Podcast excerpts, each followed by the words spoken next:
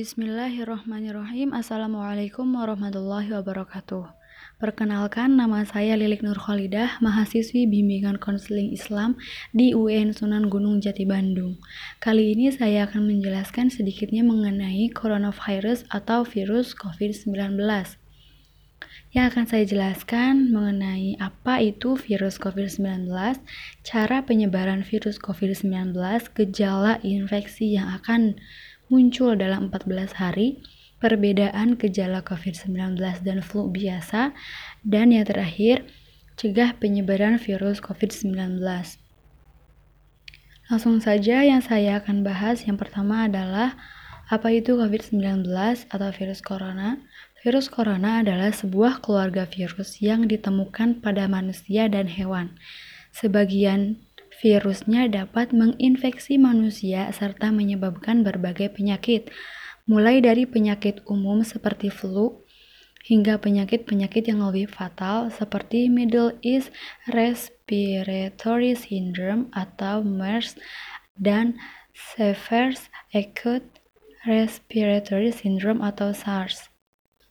Kemudian cara penyebaran virus COVID-19 yang pertama Virus ini menyebar antara manusia ke manusia. Yang kedua, melalui tetesan dari mulut. Dan yang ketiga, bisa juga melalui tetesan dari hidung. Tetesan cairan dari mulut dan hidung pasien tersebut bisa jatuh dan tertinggal pada mulut dan hidung orang lain yang berada di dekatnya. Bahkan dihisap dan diserap ke dalam paru-paru orang tersebut melalui hidungnya. Kemudian, dalam 14 hari akan muncul gejala infeksi virus COVID-19. Pada hari pertama sampai hari ketiga, pasien akan merasakan gejalanya mirip dengan masuk angin, sakit tenggorokan ringan, tidak demam, tidak lelah, dan masih normal. Pada hari keempat, pasien akan merasakan suara mulai serak. Suhu tubuh berkisar antara 36 derajat Celcius. Yang selanjutnya mulai anoreksia, sakit kepala ringan, dan diare ringan. Kemudian pada hari kelima, pasien akan merasakan sakit tenggorokan, suara serak, tubuh panas ringan, suhu dari 36,5 derajat Celcius sampai 36,7 derajat Celcius. Kemudian tubuh lelah merasakan nyeri pada persendian. Kemudian pada hari ke-6, pasien akan mengalami gejala demam meningkat menjadi 30 derajat Celcius, batuk kering, batuk berdahak, sakit tenggorokan saat makan, kelelahan, mual, sesekali sulit bernafas, jari sakit, diare, dan mungkin bisa muntah. Kemudian pada hari ketujuh, pasien akan merasakan demam lebih tinggi, batuk lebih banyak, nyeri dan nyeri badan, frekuensi nafas pendek sesekali, lebih banyak diare. Pada hari ke-8, pasien akan merasakan demam tinggi minimal 37 derajat Celcius. Nafas sulit, terasa berat, batuk terus-menerus, sakit kepala, nyeri sendi, sakit punggung. Dan pada hari ke-9, pasien akan merasakan gejala bertambah buruk, demam semakin tinggi, batuk tidak mereda, lebih atau lebih buruk, dan kesulitan bernafas. Namun, jika setelah 14 hari tidak menunjukkan gejala apa pun, maka dapat dinyatakan negatif terinfeksi virus COVID-19. Selanjutnya perbedaan gejala COVID-19 dan flu biasa. Gejala COVID-19, pasien akan merasakan batuk pilek, sakit tenggorokan, demam lebih dari 30 derajat 38 derajat Celcius, letih, lesu, dan gangguan pernafasan. Ke, sedangkan pasien dengan gejala flu biasa akan merasakan bersin-bersin, hidung tersumbat dan berair, sakit tenggorokan, sakit kepala ringan, serta batuk.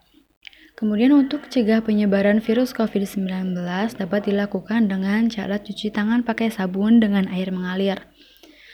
Untuk melakukan cuci tangan pakai sabun dengan air mengalir dengan benar adalah dengan yang pertama basahi tangan dan beri sabun. Dua, gosok sabun pada telapak tangan secara lembut.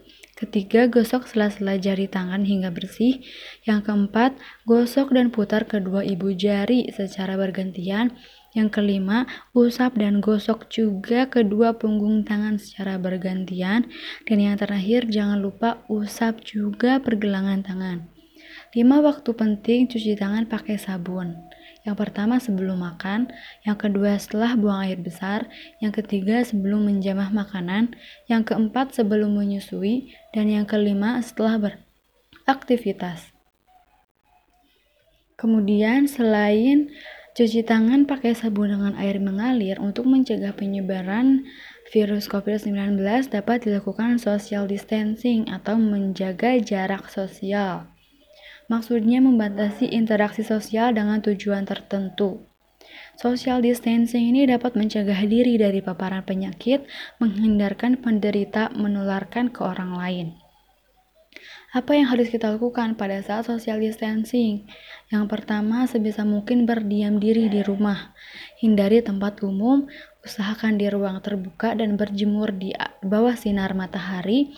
Hindari tempat tertutup, hindari berkumpul dengan massa yang banyak, dan hindari menghadiri kegiatan massal.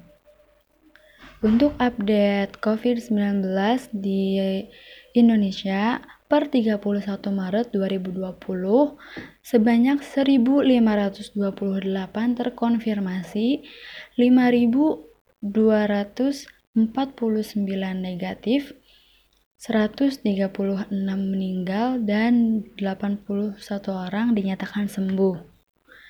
Sedangkan yang ter yang terkonfirmasi secara global menurut Kementerian Kesehatan Republik Indonesia sebanyak 693.224.